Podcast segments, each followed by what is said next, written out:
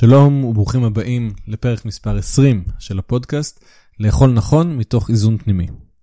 והפעם, למה אני מתנגד להמלצה להתמלא בסלטים לפני הארוחה, ושאלות נוספות של מאזינים. אני רוי הנג, והפודקאסט הזה מיועד לסייע לחיות חיים טובים ומספקים יותר, תוך התמקדות ביכולת לאכול נכון ובריא מתוך איזון ודיוק פנימי. המטרה שלי היא לתת את הידע והכלים הנפשיים וההשראה והכוח שמאפשרים לאכול נכון, להיות בריאים ולהוריד משקל עודף בלי מלחמה, אלא מתוך יחס טוב לעצמנו וכחלק מחיים טובים בכלל.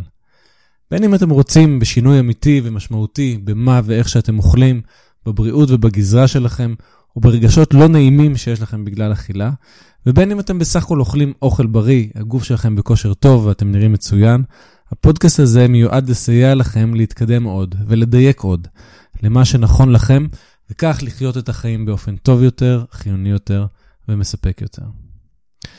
אז שלום לכולם, פרק מספר 20, אני מתרגש ושמח, כמעט חצי שנה כבר שאני עושה את זה, 5 חודשים, ודיברנו פה על הרבה דברים, יש עוד הרבה דברים לדבר עליהם, ולמי ששמעו את הפרקים עד עכשיו, אני שמח על ההזדמנות הזאת שיצאה לנו. אחרי הפודקאסט הזה נצא להפסקה של שבועיים עם פודקאסטים, מבחינתי כדי לחזור עם כוחות והתלהבות מחודשים, וגם להתמקד בפרויקט מאוד מעניין שבקרוב אני אספר עליו. אז הפעם אני עונה על שאלות שלכם, ובחרתי מן 4. בכל מקרה, לא רק לקראת הפודקאסט ה-30, אפשר לשלוח אליי שאלות, אני מאוד אוהב לענות על שאלות, ואתם מוזמנים להמשיך לכתוב לי, ואני אענה אליהם או בפודקאסט, או בפוסט, או באופן אישי, אם זה מתאים יותר. טוב, אז נתחיל עם השאלה הראשונה. רוי, שלום לך, יש לי בעיה שאני צריכה מתוק אחרי ארוחה. אני צמחונית, 40 שנה, אוכלת מעט ביצים ולא מוצרי חלב. גובהי 171 סנטימטר, משקלי 55 קילו וגילי 66. אני עושה הליכות ואני בריאה. אני לא צורכת טיפול תרופתי ומשלימה חוסר ברזל בכדורים. אבל למרות כל מה שהמלצת, לאכול תמר או שזיף לא עוזר לי. אז מה לעשות? אוקיי, אז תודה רבה על השאלה. אני לא אציין את השמות של השואלים. אז קודם כל, כל הכבוד על אורח החיים הבריא. זה לא מובן מאליו, זה לא טריוויאלי, ולעשות את הפעילות הגופנית וגם בגיל 66, כמובן אפשר גם בגילאים הרבה הרבה יותר מתקדמים, אבל לעשות פעילות גופנית כלשהי, זה מאוד חשוב. אני מבין שבאופן כללי גם את אוכלת נכון ובריא, ואני גם מבין ממה שכתבת, לא כתבת את זה, אבל אני מבין שמשהו מרגיש לך לא מדויק עם הצורך במתוק אחרי ארוחה, למרות שמבחינת משקל לפי מה שכתבת, נראה שאין לך בעיה.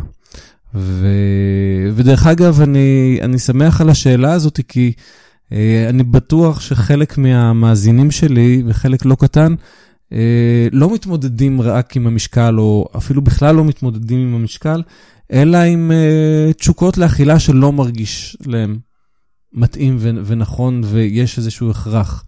וזה גם מבחינתך, הבעיה שאולי את מרגישה זה שכל פעם שאת צריכה, את מרגישה מוכרחת, שאת חייבת לאכול את המתוק אחרי הארוחה.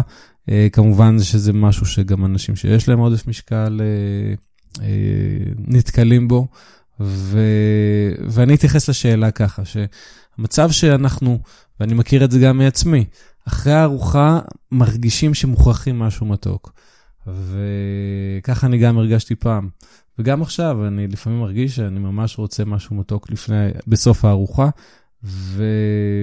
ולא תמיד מתחשק לי לעשות את מה שאני מוכרח. החלק שבי רוצה חופש ובחירה, מתנגד קצת למקום הזה של מוכרח לאכול משהו מתוק בסוף הארוחה.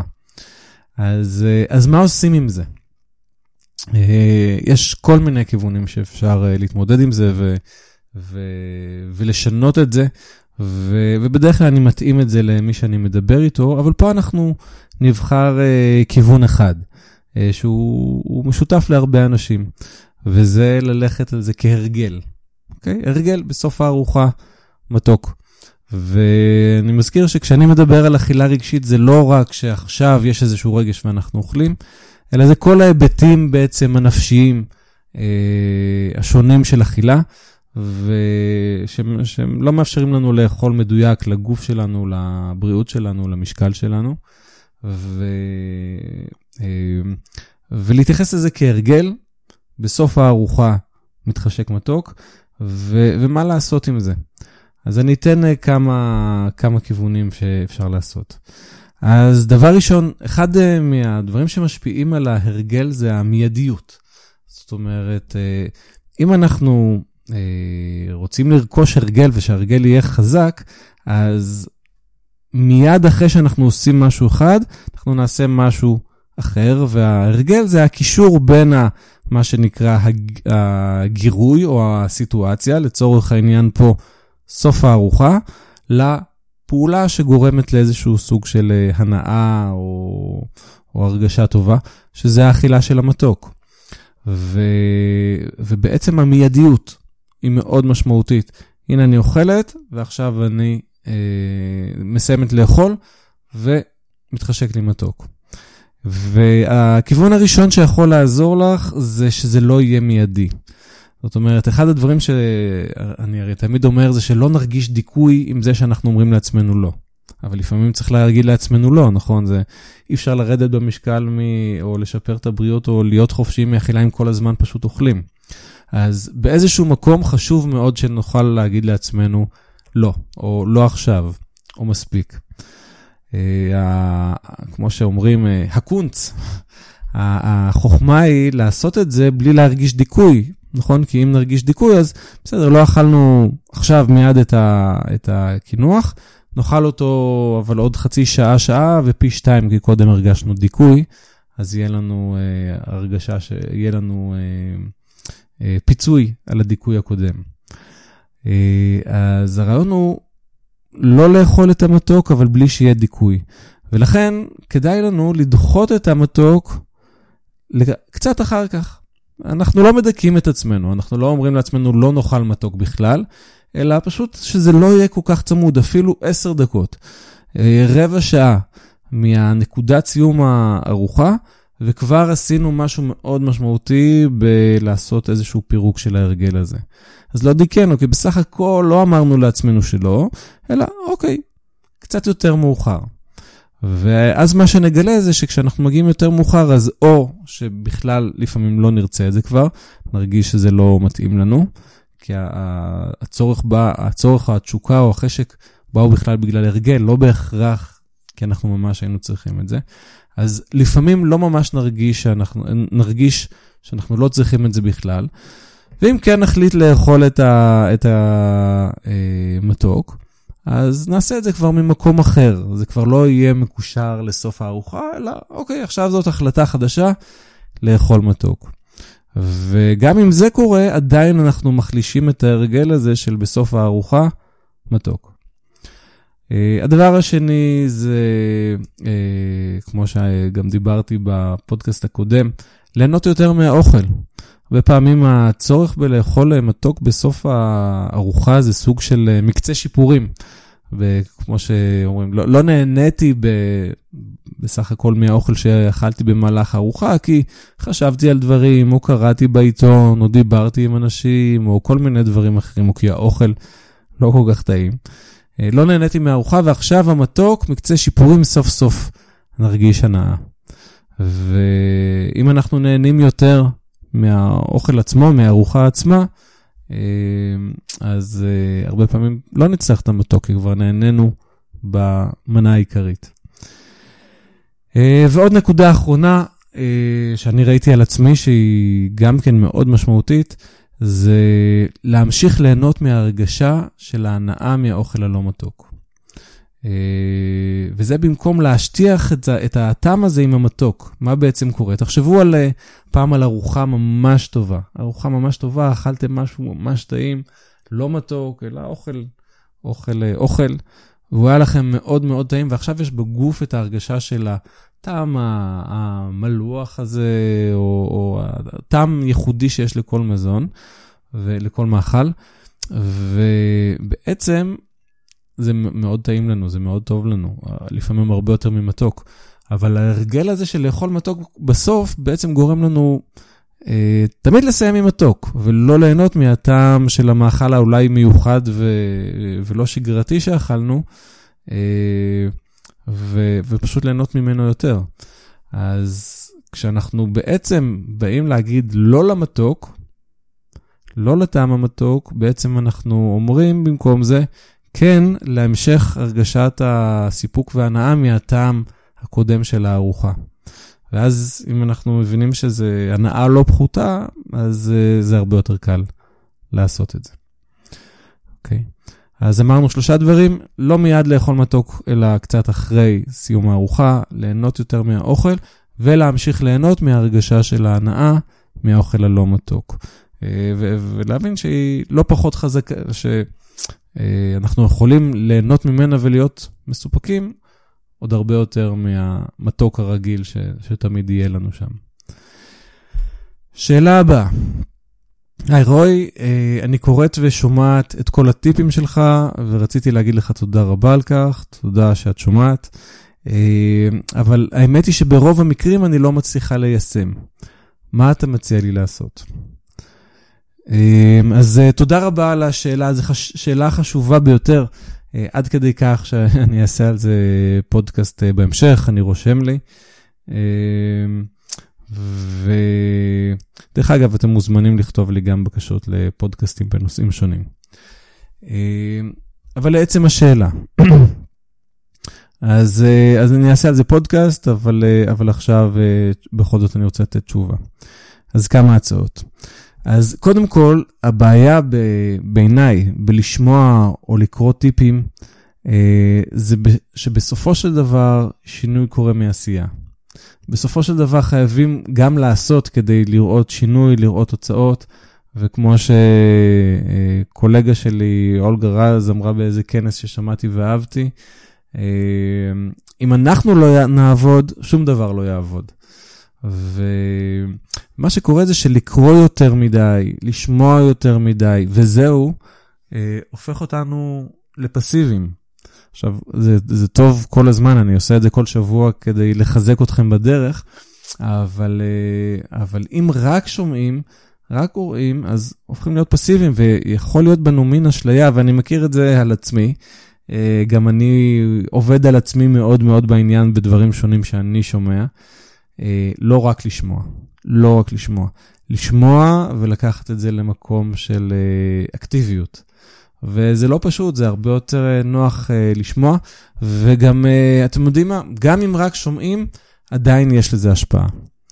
אבל א', ההשפעה היא פחות חזקה בהרבה מגם לעשות. וב' יש דברים שכדי באמת שיהיה בהם שינוי, אז צריך גם עשייה. ובלי זה לא יהיה התקדמות משמעותית, והסכנה עם זה, זה שאם לא יהיה התקדמות משמעותית, מתישהו נמאס גם להקשיב. כי, אוקיי, אז אנחנו מקשיבים, משקיעים זמן, קוראים, משקיעים זמן ואנרגיה, אבל שינוי לא קורה, וזה לא באמת דיאלוג, זה פסיביות. אני גם מרגיש את זה בתחומים שאני מקשיב וקורא. ואז גם אחרי כמה זמן נמאס ממה ששומעים או קוראים ועוברים הלאה, ולפעמים זה חבל. אני מקווה שבמקרה שלי איתכם, אז מה שאני נותן זה בעל ערך. אבל אם לא לוקחים את זה לעשייה, אז לא מתקדמים והופכים לפסיביים, וחבל. ודווקא ככל שעושים, אתם יודעים, התלמידים לרוב שבכל נושא ששואלים הרבה, זה אלה שמיישמים הרבה. אז ברגע שלוקחים את הטיפים, את הידע, ומתחילים לעבוד איתו ולעשות, אז נפתחות עוד שאלות, ומתחילים לדייק, וזה נהיה יותר מעניין ויותר מלמד, ואז יותר פנויים ופתוחים גם להקשיב לעוד וללמוד עוד. אז בעצם מה שאנחנו צריכים לעשות, אני מכליל גם את עצמי, בכל מקום שאנחנו רואים שאנחנו רק מקשיבים או קוראים, זה לשנות את הראש למוד של עשייה ויישום. ולדעת שאני קורא לזה מעבר לטיפים. חייבים לנוע מעבר לטיפים, ולהיות מה שנקרא פרואקטיביים. זאת אומרת, לקחת את מה שקורה לנו בידיים שלנו, לתת לטיפים להפרות את זה, לגרום לעשייה הזאת להיות יותר מדויקת ויותר טובה. אבל לשנות את הראש ממאזינים, אפילו נעשה ונשמע, לעשות. אז מה שאני ממליץ לך זה לקחת אפילו טיפ אחד שנראה לך, וזהו. וזהו, רק אחד, לפעמים מה שנקרא פחות זה יותר. לדוגמה, לשאלה הקודמת אמרתי 3 דברים, אז קחי את האחד שנראה לך שהכי נכון לך להתחיל ממנו, שאולי הכי קל לך, שהכי מדבר אלייך, אולי זה לנסות להמשיך ליהנות מהרגשה של ההנאה מהאוכל הלא מתוק, ולא לקחת את 2 האחרים, ולהתחיל איתו, להתמקד בו, וזהו, אבל להתמקד בו. ואז כשאנחנו לוקחים משהו פחות גדול, אנחנו יכולים יותר לעבוד איתו, יותר לנסות אותו, להתמקד בו ולפתח אותו, וליישם אותו ולחקור אותו. ואני מבטיח, תשלחו לי שאלות ואני אענה. אם יש איזה שאלות כשאתם מעמיקים, אני הכי אוהב את זה. ובעצם תגלי אותו לעצמך, מה זה אומר לך לקחת את הטיפ שאמרתי וליישם אותו. אבל בסופו של דבר זה חייב לעבור, כדי שנראה תוצאות, לא אגיד שזה חייב, גם לשמוע זה עושה שינוי ספונטני, אבל זה כל כך כיף, בואו נראה את זה קצת אחרת, לעשות זה לאו דווקא עבודה וחובה ומשהו לא נעים, בואו נסתכל על זה אחרת. זה כיף, זה לקחת את הדברים אלינו ולנסות בעצמנו ולגלות בעצמנו, ואתם יודעים, כל הספר שכתבתי 8 שנים, זה בא הרבה רציתי לגלות את זה לעצמי. איך אפשר להפוך את האכילה ממשהו שהוא כורח והכרח ומשהו בעייתי בחיים למשהו טוב, שדווקא מפתח גם תחומים אחרים בחיים. אז הגילוי הוא גילוי עצמי. וגלילאו גלילי אמר, אי אפשר ללמד מישהו משהו, אפשר רק לעזור לו למצוא את זה מתוך עצמו. וכל מה שאני עושה פה זה כדי לתת לכם כיוונים, למצוא את זה מתוך עצמכם. אז הצעד הבא מבחינתך זה לשנות את הראש למוד של עשייה ויישום. תמשיכי בכיף להקשיב לפודקאסטים ולקרוא את המאמרים, אבל בסופו של דבר כדאי לקחת אפילו משהו אחד, ואיתו להתנסות בחיים שלך, בחיים שלנו. תודה רבה על השאלה המאוד גלויה וכנה. השאלה הבאה, וזה שואלת איתה, ששאלה גם את השאלה שהובילה לפודקאסט הקודם, ושדיברתי עליה בפודקאסט הקודם, לגבי ההנאה מהקסטה. והיא כותבת, לגבי ההנאה מהקסטה, כשאתה אומר למצוא קצת רוגע לפני האכילה, האם אתה מתכוון להירגע מבחינה פיזית, זאת אומרת להגיע לאוכל פחות רעבה, או שאתה מתכוון לרוגע במובן אחר? אשמח להבהרה. אוקיי, איתה, אז שוב תודה על השאלה הנוספת. אז האם אתה מתכוון להירגע מבחינה פיזית, להגיע לאוכל פחות רעבה, לקסטה פחות רעבה? אז הדבר הראשון שכדאי לזכור זה שקסטה זה לא אוכל. והמתוק ברוב המקרים זה לא אוכל, והכינוחים זה לא אוכל, ולהפריד באופן ברור מה זה מבחינתנו אוכל שהוא מזין לגוף שלנו, שהוא בריא לנו, שהוא מחזק אותנו, שהוא נותן לנו אנרגיה, וזה המטרה שלו, כן? גם אם הוא טעים, זה המטרה שלו, חשוב שהוא יהיה טעים, אבל זה המטרה שלו, לבין דברים אחרים שהמטרה העיקרית שלהם זה שהם פשוט ייתנו לנו עונג והנאה, שגם זה חשוב. אבל חשוב מאוד שתהיה הבחנה בין אוכל ובין, כמו שהבת שלי קוראת, משהו טוב, או משהו מהארון. זה 2 דברים שונים, וגם עם הבת שלי, שהיא בת 2 ומשהו, אני מאוד מקפיד על ההבחנה הזאת, והמשהו מהארון תמיד תמיד בא אחרי אוכל. ואני זוכר שזה היה גם עם הבן שלי לפני 2-3, והתעקשתי על זה, התעקשתי, ועכשיו זה ברור לו. ועכשיו יש לי את הדיון המלומד הזה עם הבת שלי, כל בוקר וכל ערב, ואני בטוח שבסוף תרד לסוף דעתי, מה שנקרא. אז מבחינתנו לעשות ההבחנה בין אוכל מזין ובריא, שזה עיקר התזונה שלנו, 80-90%, 90% נגיד, והמאכלים שגורמים לנו לעונג. ואז זה עושה לנו ברור שאנחנו לא יהיה כדאי לנו להגיע לקסטה כשאנחנו רעבים בכלל. ואז די ברור שלא נאכל את זה במידה וכמו שצריך. אם אנחנו שמים לב שיש קסטה לפנינו ואנחנו רעבים, זה אומר לנו, אוקיי, לכו לאכול קודם. ואז יהיה הרבה יותר קל לאכול את זה גם במצב רגוע, שעל זו היה השאלה, וגם לאכול במידה. לגבי המשך השאלה, או שאתה מתכוון לרוגע במובן אחר, אשמח להבהרה, אז בהחלט רוגע אחר. את העניין הרעב הפיזי כבר פתרנו, אמרנו לא להגיע מרעב פיזי, וכן להגיע עם רוגע אחר. שוב אמרנו, אני בעד ליהנות גם מהדברים הפחות בריאים לגוף, המשהו הטוב, אבל במידה. עכשיו, בשביל מידה באמת צריך ליהנות, ובשביל זה צריך רוגע מטרדות ומצוקות. אם אנחנו עכשיו אוכלים מתוך, קודם כל עם מסכות דעת, אמרנו אם זה בקריאה של עיתון, או בראייה של טלוויזיה, לדבר עם אנשים, לדאוג מדברים שונים, זה מפחית את ההנאה שלנו. דרך אגב, זה סביר לפעמים לאכול גם מול הטלוויזיה. נכון, אני מודה, לפעמים אני אוכל מול הטלוויזיה.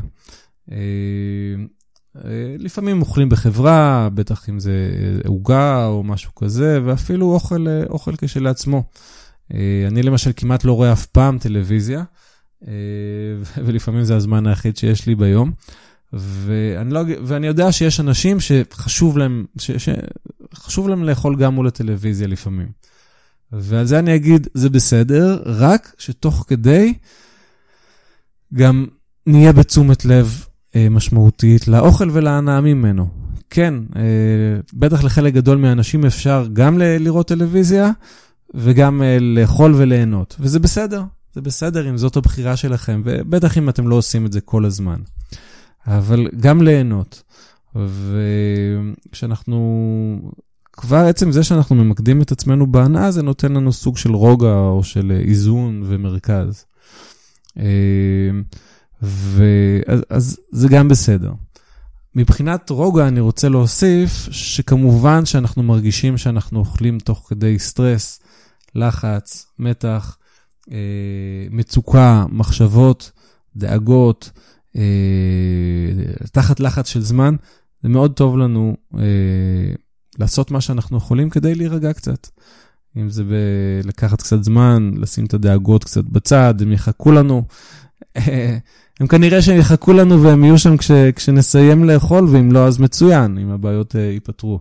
אבל אם הם לא ייפטרו, הם יחכו לנו קצת, ועדיף שניקח את הזמן הזה כדי לאכול. דרך אגב, מבחינה פיזיולוגית, הגוף שלנו מתמודד ממש לא טוב עם אוכל, כשאנחנו בדאגות וחרדה ומתח. זה ממש שתי מערכות פיזיולוגיות שונות בגוף, סימפתטית והפרסימפתטית, וכשאנחנו, בלי המילים הארוכות, כשאנחנו בסטרס, אז אנחנו לא מאכלים טוב. וכשאנחנו רגועים, אנחנו מאכלים טוב, וגם יודעים, כמו שאמרנו הרבה פעמים, מתי די. אוקיי, שאלה אחרונה להפעם. היי רוי, היקר, תודה. רק לראות את התמונה של הקסטה, זה בעקבות, שוב פודקאסט, הקסטה, גרם לי להיזכר ולרצות לטרוף אותה מתוך המחשב. סליחה. אבל לענייננו, רבים יאמרו שעדיף תחילה דווקא למלא את הבטן בסלטים, ורק אחר כך לגשת למטעמים שבאמת אהובים עלינו. ואז ייתכן שלא אוכל מהם, מהמטעמים או אפילו מהאיסורים. לא אוכל מהם הרבה, כי הקיבה כבר מלאה. מה דעתך? אוקיי, אז תודה רבה על השאלה הזאת. ואני אגיד את דעתי שלי, זה באמת המלצה שכיחה, הרבה מאוד תזונאים, דיאטניות, מדריכות של קבוצות ותוכניות דיאטה שונות, אומרות את זה, ואני לא אגיד את זה, אני אפילו מתנגד לזה. מתנגד דרך אגב, אני לא אומר שאין מי שזה מתאים להם. מי שזה מתאים להם, יופי. אבל למי שמתאים, אני רוצה להגיד ככה. אני בעד גם ליהנות מאוכל, אבל הנאה מאוכל ומהמאכלים האהובים עלינו, זה בסך הכל חלק מלהתייחס טוב ובכבוד לעצמנו. וההמלצה הזאת היא מתאימה לכל מי שגם לא מצפים ממנו לדעת מתי די ולהגיד לא במקומות הנכונים, וגם שהוא לא מצפה מעצמו. ואני אוהב להתחיל בכלל באידיאל, זאת אומרת, במה אנחנו רוצים, מה יהיה המצב הכי טוב מבחינתנו, בארוחת החג למשל, שתגיע בקרוב. מה היה הדבר הכי טוב? להגיע לארוחה, לראות את המאכלים שאתם אוהבים. אם אוכלים סלטים, זה נהדר בשביל זה ירקות, הרבה ויטמינים, הרבה מינרלים, וגם מי שרוצה לרדת במשקל דרך אגב, אז זה קשה לרדת במשקל אם לא אוכלים ירקות. ובכמות יפה. אבל פשוט למלא את כל הקיבה, בשביל שלא נאכל דברים אחרים עם יותר קלוריות, או האיסורים, אני לא אוסר על שום דבר, זה ממש לדחוס כדי שלא נצליח לאכול שום דבר שאנחנו אוהבים. והאידיאלי מבחינתי זה שנבוא לארוחה ויהיו שם דברים טובים, ואנחנו נאכל גם סלטים בריאים וטובים לנו, וטעימים לנו כחלק ממה שאנחנו אוכלים, וגם את המאכלים המתאמים, המאכלים שאהובים עלינו שנאכל גם מהם, במידה, ונדע מתי לעצור, וזה לא סיפור כזה בשמיים, צריך לדעת איך לעשות את זה, אבל זה לא סיפור כזה בשמיים, זה אפשרי, זה אפשרי. וכל העבודה שלי פה, המטרה שלי, הייעוד שלי, זה להראות איך אתם יכולים לעשות את זה, איך אתם יכולים להביא את עצמכם למקום הזה, בסך הכל לא בשמיים, של לבוא לארוחה ולאכול במידה, גם מהדברים הטעימים והיותר עתירי קלוריות, ולא יותר מדי. ולעזור לכם לסמוך על עצמכם, ולהצליח לעשות את זה, להצליח לעשות את זה, זה אפשרי, זה לא, האידיאל זה למה אנחנו מכוונים, זה לא אומר שזה לא אפשרי, והרבה אנשים שליוויתי אותם בפורמטים שונים, בסדנאות, בליווי אישי וגם בשיחות, מוצאים את עצמם שמצליחים לעשות את זה, ולעשות את זה זה לפעמים גם לא מצליחים, כן? אבל לפעמים מצליחים, והרעיון פה הוא להבין שזה דרך, ולאט לאט להתקדם ליותר ויותר להצליח לעשות את זה. עכשיו, חשוב להבין, זה שינוי, וזה התפתחות פנימית. להצליח לעשות משהו שקודם לא הצלחנו לעשות, ושהוא טוב לנו ועוזר לנו. והמפתח בשביל זה, זה קודם כל להאמין בעצמנו שזה ביכולתנו, ושאנחנו לא חייבים למלא את הקיבה שלנו במשהו אחר, כדי לא לאכול את מה שאנחנו אוהבים. אז זה ביכולתנו, ואז ההמשך זה לגלות איך אפשר לעשות את זה. ושוב, כדי שזה יקרה יותר ויותר. ואם זה לא קורה בארוחת החג, ושם כן אכלתם יותר מדי, אז בסדר, בואו נראה מה קורה בחג הבא, ואז, כמו שאמרתי, אפשר לשלוח שאלות, ואני אענה עוד תשובות על איך לעשות את זה. וכמו שאמרנו, אני מקווה שלנוע מתוך מקום של יחס טוב, מכבד לעצמנו, שהנאה זה חלק מזה, וגם האמונה שלנו בעצמנו, זה גם האמת שלכם. זאת האמת שלי, אני מאמין שזו הדרך הנכונה, אני יודע שזו הדרך הנכונה. ברור לי שזה לא מתאים לכל האנשים בעולם או גם בישראל, ויש מי שפשוט יעדיף אותה דרך השנייה של פשוט להתמלא בסלטים ובדברים לא טעימים כדי לא לאכול את הדברים הטעימים, וזה בסדר. אבל אם גם אתם כמוני רוצים להתייחס לעצמכם טוב יותר, ומאמינים בעצמכם שאתם יכולים, אז כל מה שאנחנו מדברים עליו, זו הדרך. זהו, אז בעצם זה הפודקאסט ה-20, ב-11 בספטמבר מתחילה סדנה חדשה, אם אתם רוצים לבוא, בכיף, יש עוד 2 מקומות אחרונים, ובכל מקרה שיהיה שנה טובה, אני עוד בטח אשלח כמה דברים לקראת ראש השנה, אבל לא בפודקאסט, ואני מקווה שהשמיעה שלו גם הפעם תרמה לכם, ואם כן, אני מאוד אודה לכם אם תשתפו בפייסבוק או תעבירו את הקישור למישהו שזה יכול לעזור לו. בכלל, אני אשמח שתכתבו לי משהו, איך הפודקאסטים משפיעים עליכם לקראת סוף השנה. אני אשמח לדעת, ואני אעריך את זה מאוד. אנחנו חיים רק פעם אחת, אז כדאי שנעשה את מה שבאמת חשוב ובאמת משנה לנו כדי לחיות את החיים שלנו באופן הכי טוב ומשמח שניתן. שיהיה בהצלחה לכולנו ושנה נהדרת, שנחיה אותה כל יום מחדש הכי טוב שאנחנו יכולים, הכי בשמחה שאנחנו יכולים. עד הפעם הבאה, רוי.